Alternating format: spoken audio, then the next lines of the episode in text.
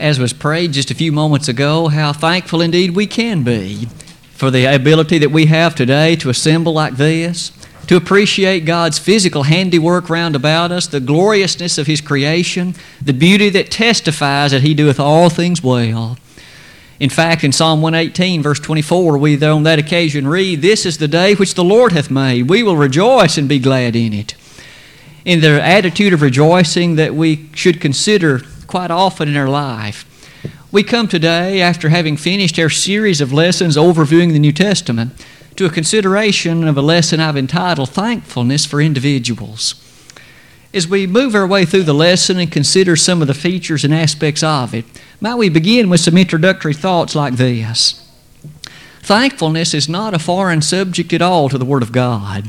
In fact, on many pages throughout the Word of God, we find exhortation to having an attitude of thankfulness, an attitude of appreciating that which others, including God, has done for us, and the willingness on our part to express our thanksgiving unto God as well as to that person. I've already made note of the fact then that the Bible frequently encourages you and me to express thanksgiving unto God. And I've listed just a very small sampling of passages that lead us toward that end. In Leviticus, in fact, in the Old Testament, we notice in the 29th verse of Leviticus 22 the very occasion when ancient Israel was commanded to offer unto God a sacrifice of thanksgiving amongst all the offerings that they were to offer such as a burnt offering, peace offering, sin offering, trespass offering, and the list continues onward. One of them included a sacrifice of thanksgiving. That's an interesting thing to note.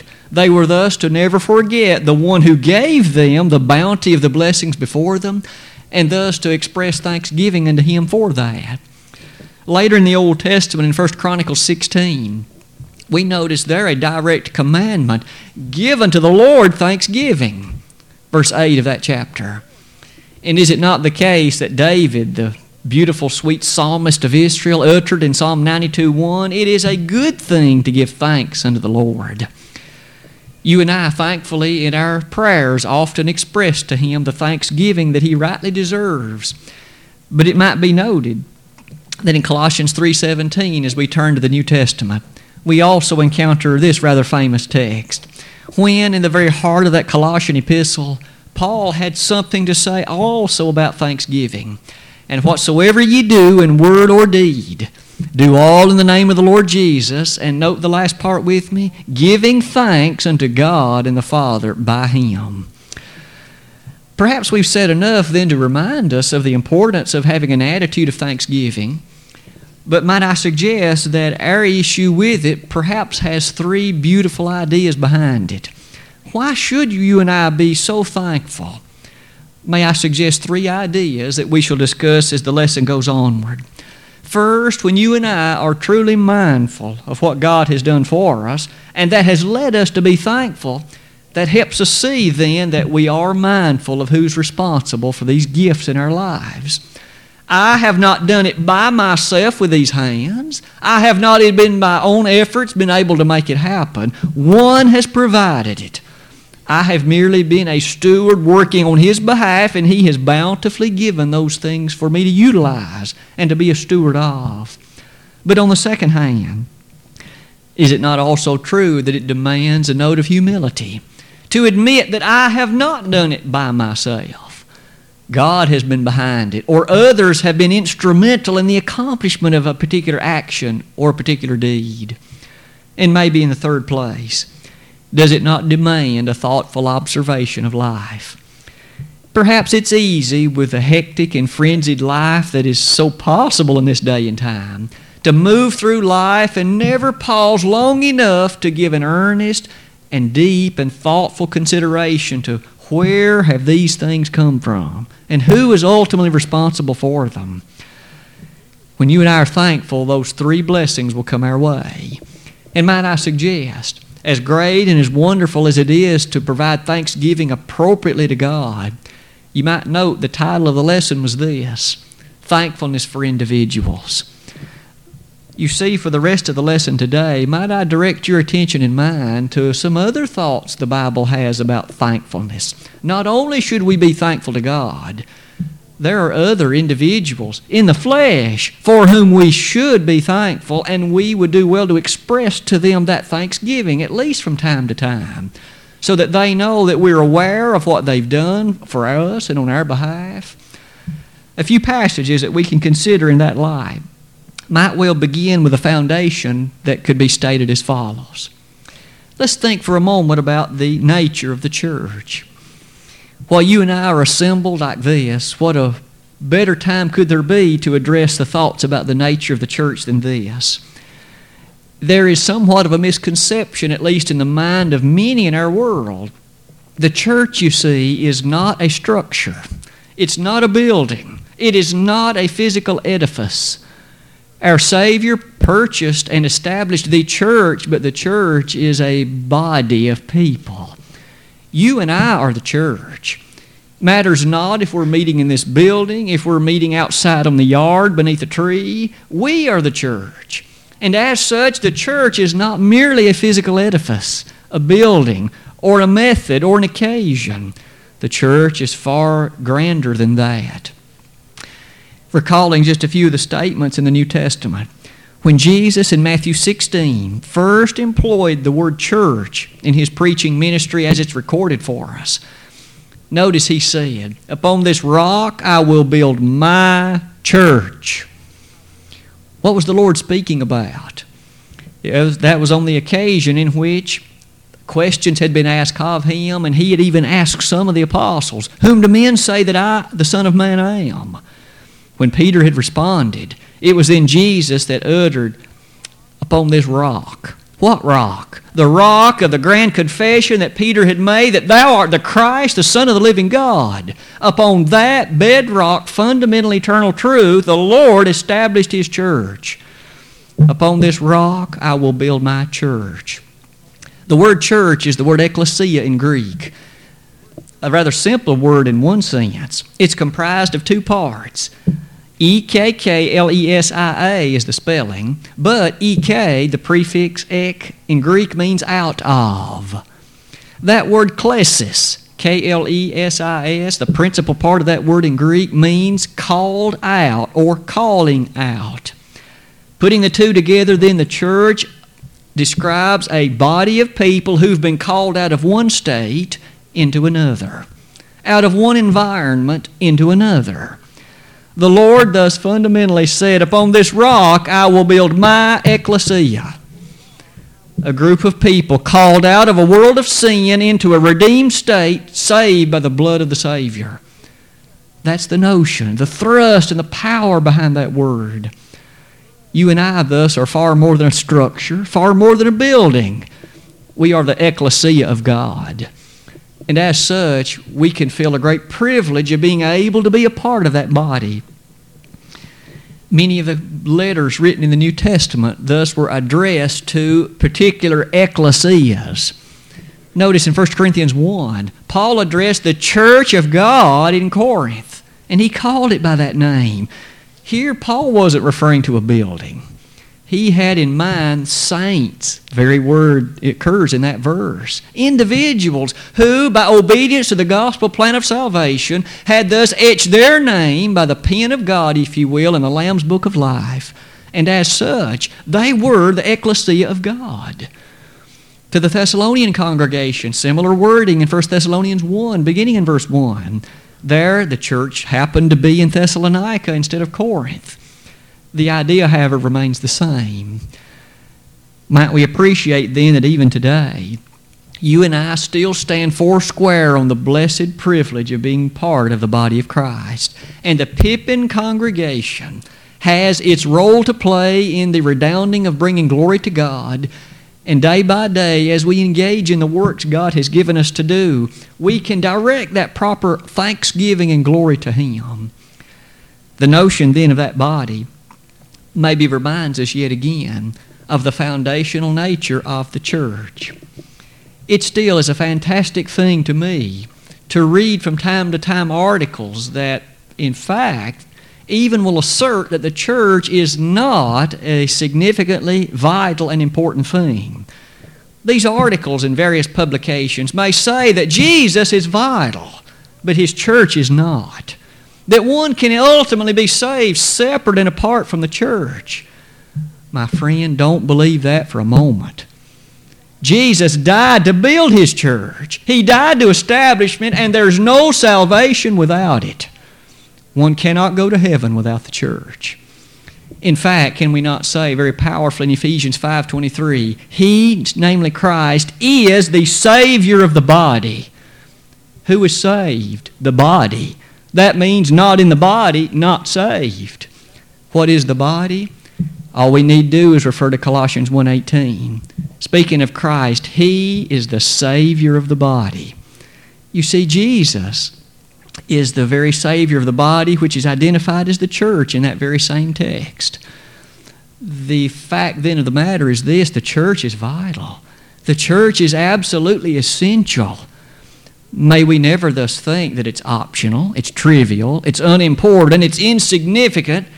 It demands the highest of our regard. So much so that Jesus worded it like this in Matthew 6:33, "Seek ye first the kingdom of God." Which we understand the kingdom is the same as the church. Matthew 16 verses 18 and 19. No wonder then we have high regard for the body, the church, and appreciate, at least at proper roles and times, our positions as individual Christians in that body. It would be fair to say then, in light of the role the church plays, to turn our attention to how does the church accomplish the works that God has given it to do.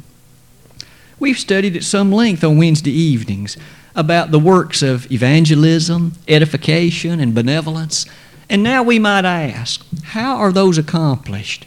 How does the church go about doing the things that it does?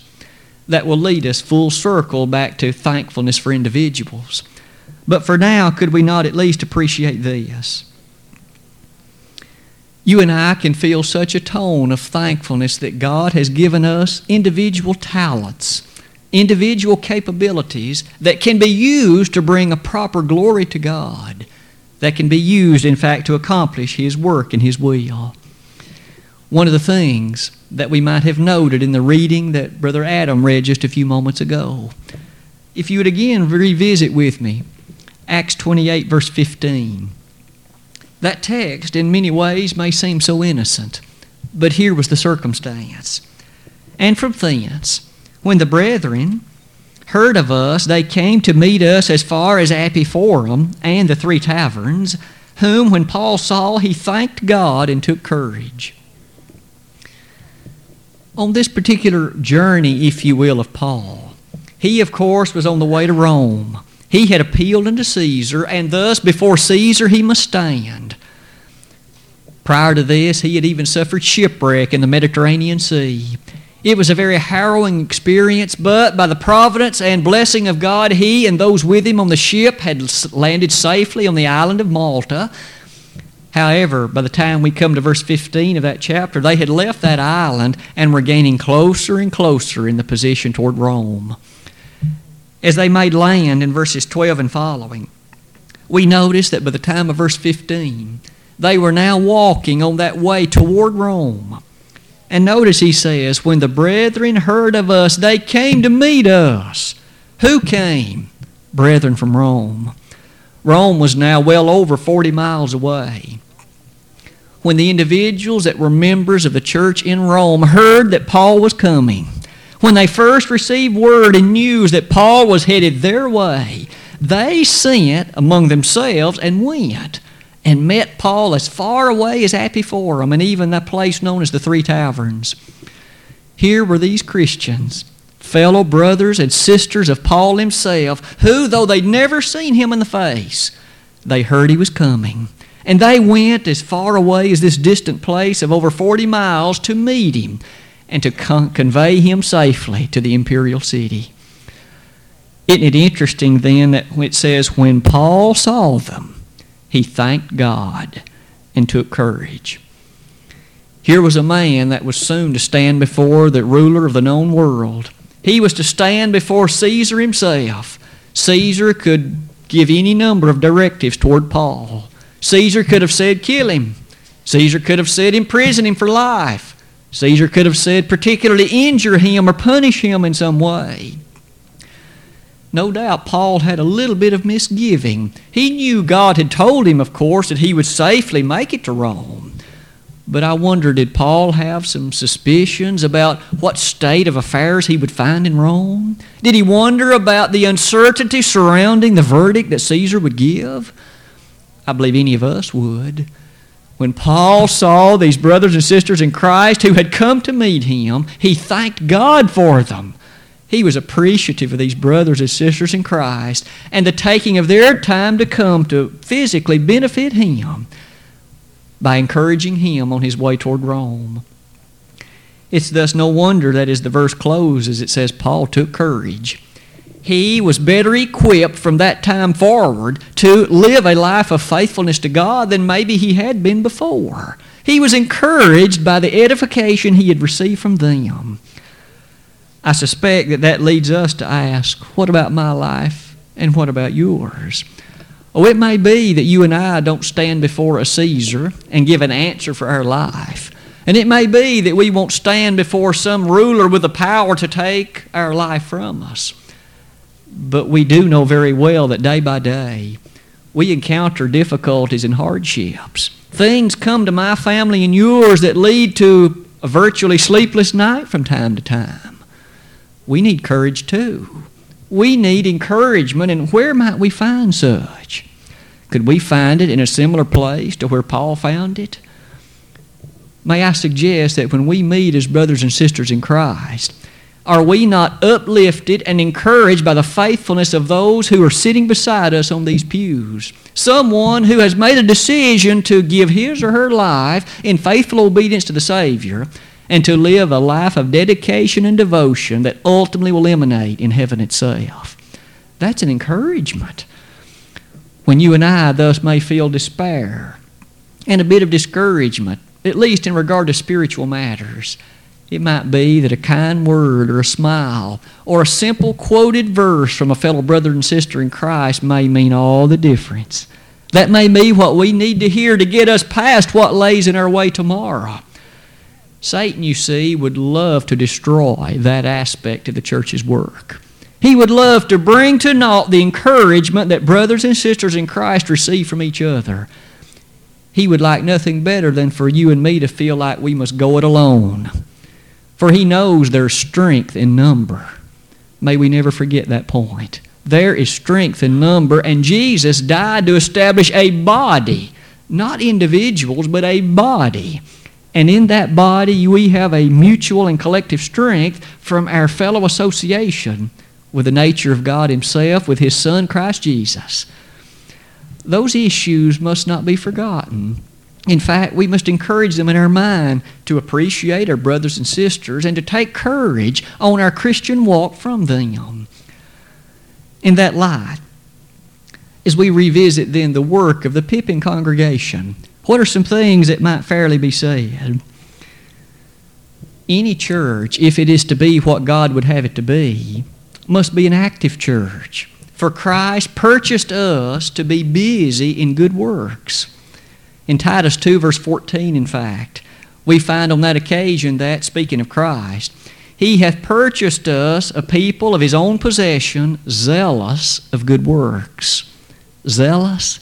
That word means enthusiastic about, energetic for, excited to accomplish.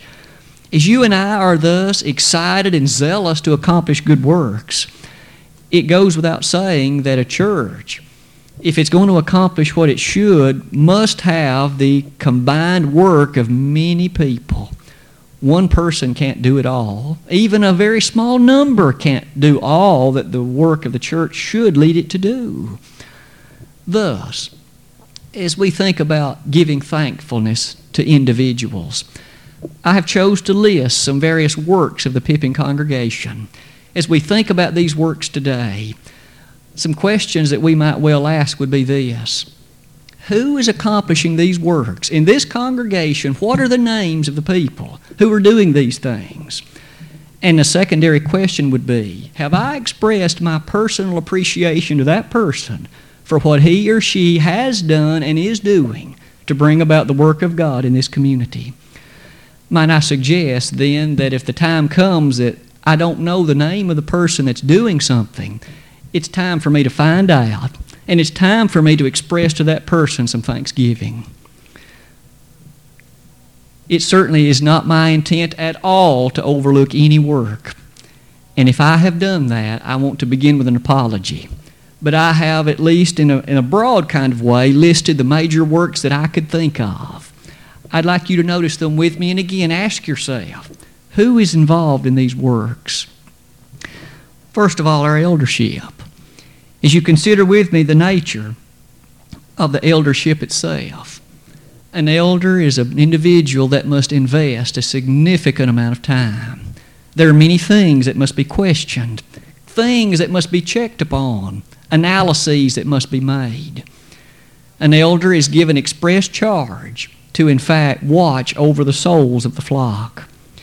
With individuals like the elders that are, that are given that task, many a moment must be spent studying and analyzing, questioning and considering the decisions that they make are those that sometimes come to be of a public variety in that announcements to the congregation are made. But how many hours were spent in private consultation, in private study with regard to a certain activity? May we be thankful for those men who have done those things. And is it not still true that in 1 Timothy 3, verse 1, the man that would desire the office of a bishop desireth a good work? It is a good work. May we be thankful for those not only willing to do that, but to accept the responsibility that goes with it. But not only that, deacons. We also are blessed with deacons. They too have a particular work set aside for them in the, in the, in the very book of God. As we study it, it is called also a good work, a good degree, if you will, in 1 Timothy 3. That good degree is spoken of expressly in the physical ways that a deacon can go about in a separate way from an elder, accomplishing the physical labors that a congregation must, must support. Perhaps again we can note, with regard to an individual that's a deacon, have we expressed in a personal way our appreciation to those that occupy that office? Maybe in a third place, Bible class teachers. I realize that we often emphasize the importance of correct Bible instruction. The world is fraught with false teaching. We understand that. How thankful we should be for an individual who will invest the necessary time of study and preparation and not only to make that investment, but at the proper time of assembly, will conduct a class in a decent and orderly way, 1 Corinthians chapter 14, in such a way the students learn the truth of eternity as presented in the Word of God. That's no light task. In addition to holding down the other duties and responsibilities of life, these will take the time to teach our children or to teach an adult class and they do so because of their love for the Word and their desire to instill within the, mind, in the minds of those plastic youths the thoughts that they should remember for all eternity. Do we know the names of the people doing this? Have we expressed to them the appreciation of our heart for the fact that they've done this? Maybe you've been encouraged yourself in your own thinking that you'd like to teach a class. May you realize the importance of it, but you know you have a congregation behind you in support that you will do that work, for it's such a vital thing. In fact, might we also consider yet again, as you and I meet in a public way for worship, there are men who lead in the services. We should be appreciative that there are those willing to do that. There are certain activities of the worship that, of course, demand a more public role of speaking. Some feel more comfortable at that than others. Do we let those know who are willing to try that we do appreciate that? And that we're there to encourage them just like Paul received encouragement from his Roman brothers and sisters in Christ? As we read in Ephesians 4, beginning in verse 11, teachers and others that occupy public roles are those mentioned in the Scriptures, and for them, we certainly should have a degree of appreciation and to let them know that we're proud of what they've attempted to do and to edify them to continue and to improve even further in the activities that sit before them. The church's treasury is an important matter. We've seen that in our Wednesday evening studies as well. Just as you and I know our family, personal matters at home, there's always bills to be paid. There's always work to be done in regard to comparing bank accounts and making certain that things are in order. The church also has a treasurer. That individual is a person who watches over that and pays those bills and takes care of the financial matters as the elders give direction. Do we know who that man is? Let us consider the work then that he does and to express to him a degree of consideration for his efforts toward that end. We could continue on this list further. From time to time, the elders, in their desire to know something about a particular work and whether or not it should be supported, will invite someone to investigate and to report back to them so that they can make a fuller and completer decision about that. Are we appreciative for the work that that person does in investigation? In 1 Timothy, 1 Thessalonians 5, verse 21, we are told to prove all things and to hold to that which is good. That's a very significant text, to prove all things. We aren't to take it upon someone else's word necessarily. We aren't simply to take it upon what we think or wish it might be. The facts of the case will speak for themselves. Prove all things our elders take that charge seriously. You and I, as desirous individuals in the Lord's body, must of course do the same. Not only that, those who prepare our bulletin that we enjoy each Sunday. A bulletin that, of course, has as one of its objectives and missions to encourage the family character of our body, sharing news about the sick or other congregational announcements. It does take time to compile that information and to typeset it and to make sure it gets to the printer and then to distribute it appropriately. Do we know who does all of that? Have we expressed to them the fact we appreciate it? And have we lent them a helping hand when maybe they've needed it in regard to bringing that to pass? Yet, in another way, those that prepare the Lord's Supper that you and I enjoy in, in communion each Lord's Day, there are those who make certain and in, in endeavor to make sure that that's prepared. Are we a part of that work? Do we encourage those who are? Are we aware of those whose names are those that have volunteered for it? It is an amazing thing to note someone does it. It doesn't just miraculously appear of its own. As we're mindful of these things, there are many things that may, in fact, be done almost behind our notice because we aren't as always cognizant as we might be. Maybe in another way, the bulletin boards that occupy our building, both foyer and in the back, are we aware of who takes the time to prepare them? To express a note of happiness as we enter the building and how it allows us to feel better about God's creation and the things that He has made? As someone prepares them, do we know who that is? Have we ever told them how much we appreciate it? These things perhaps ask good questions, don't they? Paul thanked God for those whom he knew from Rome perhaps some others that we could also list. We are blessed to have a marquee that sits out beside the roadway. Somebody puts the messages on that marquee. Someone changes them from time to time. Do you know who that is? Have you thanked them or helped them in the way to make sure that they can put messages up? It is a good question for us to consider, isn't it? That marquee is a wonderful advertisement for our congregation. May we be thankful for those who, like that, have worked in ways much like it. From time to time, our congregation provides food or other things for those that are sick or for those that are downcast or for those that are afflicted. Maybe we could ask the question who does that? Who oversees that? Have I contributed my part to that work? Maybe we can announce in a more complete way the things of who is involved in these things at other times. And if you'd like to be a part of any of them, please see one of the elders. They can put you in direction to the person who could help you be a part of these things. It is an interesting thing to consider, isn't it, some of the works that the church, in fact, does. In regard to gatherings, not unlike the one next this coming Saturday, someone organizes all of that. Some group of people make certain that things are ready, the building's prepared, the food is organized. Who does all of that? May we be thankful for those who do and let them know that we appreciate the work that they've done. One could mention the baptistry behind me. Someone takes care of it, making certain the water is heated, making certain that the garments are washed and prepared when there's a baptism. Who does that? Let us express to those individuals that we appreciate it. Again, might we notice I haven't included the specific names of the peoples, and I've done that purposefully. If you don't know who does these things, ask somebody, ask one of the elders. Find out and then express your feelings to those who have done these things. We could list many more. What about the Bible Bowl?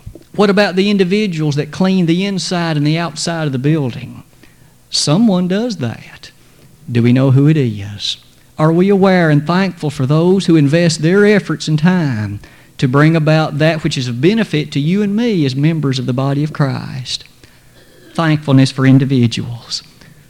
A church should be a joyous family united by the blood of Jesus Christ. And as each one contributes what he or she is able to contribute, that makes a fully functioning whole.